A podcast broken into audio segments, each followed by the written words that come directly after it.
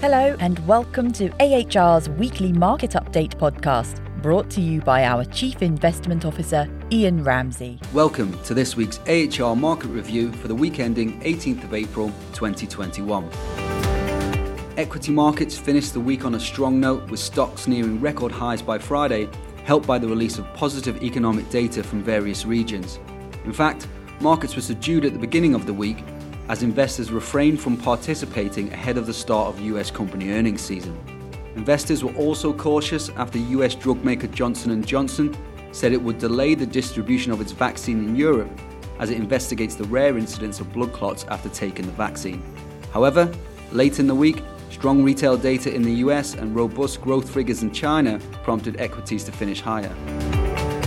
As of 12 pm London time, the main US index is up 1%, with the technology index also higher by 1%. The European index is up 0.67%, whilst the UK market had a very strong week, up 1.38%, aided by positive economic data and the further reopening of its economy from lockdown.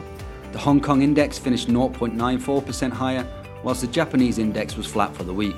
The Australian index, dominated by energy and commodity companies, finished up 0.98%, aided by a rise in commodity prices. In the US, retail sales in March rose by the most in 10 months, far exceeding expectations. Retail sales grew a seasonally adjusted 9.8% from the previous month, almost double the expected forecast of 5.9%. This heavy spending comes just as Americans receive their third round of stimulus cash after President Joe Biden signed a $1.9 trillion spending plan earlier in March. That included payments up to $1,400 per person. Meanwhile, the jobs picture also brightened in the US, with the number of Americans filing for new unemployment benefits falling by 193,000 last week to 576,000. Elsewhere, China posted strong growth with GDP growing 18.3% year on year for the first quarter of 2021, though the figures fell slightly short of expectations. Investors are now questioning whether the government will act to rein in fiscal support to stop the economy from overheating.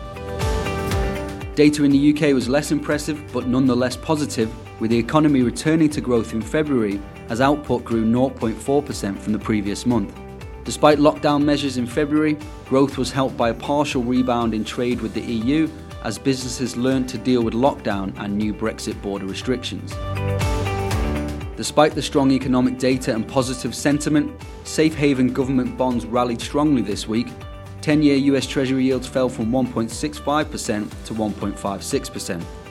Part of the rally has been attributed to foreign buying from Japanese investors as they begin a new financial year, but the sharpest fall in yields came on Wednesday when Jerome Powell, chair of the Federal Reserve, commented that the central bank would maintain its asset purchase program until substantial progress had been made towards full employment. Elsewhere, equivalent 10 year UK gilts and German bunds traded flat over the week, trading at 0.76% and minus 0.28% respectively. Brent crude oil climbed to $67 a barrel, a 6.37% rise for the week, hitting a one month high thanks to positive economic data and higher demand forecasts from the International Energy Agency. The agency cited that global oil inventories that built up during last year are now being used whilst the global economy appears to be recovering. The stronger China data also helped industrial metals rally. Copper imports to China rose 25% year on year, and the price this week rallied by 4.74%, whilst iron ore prices were up 4.18%. Gold prices finished the week up 1.87% to trade at $1,770 per ounce. That's all for this week's AHR Weekly Podcast. Thank you for listening, and for further investment insights, head over to ahrprivatewealth.com.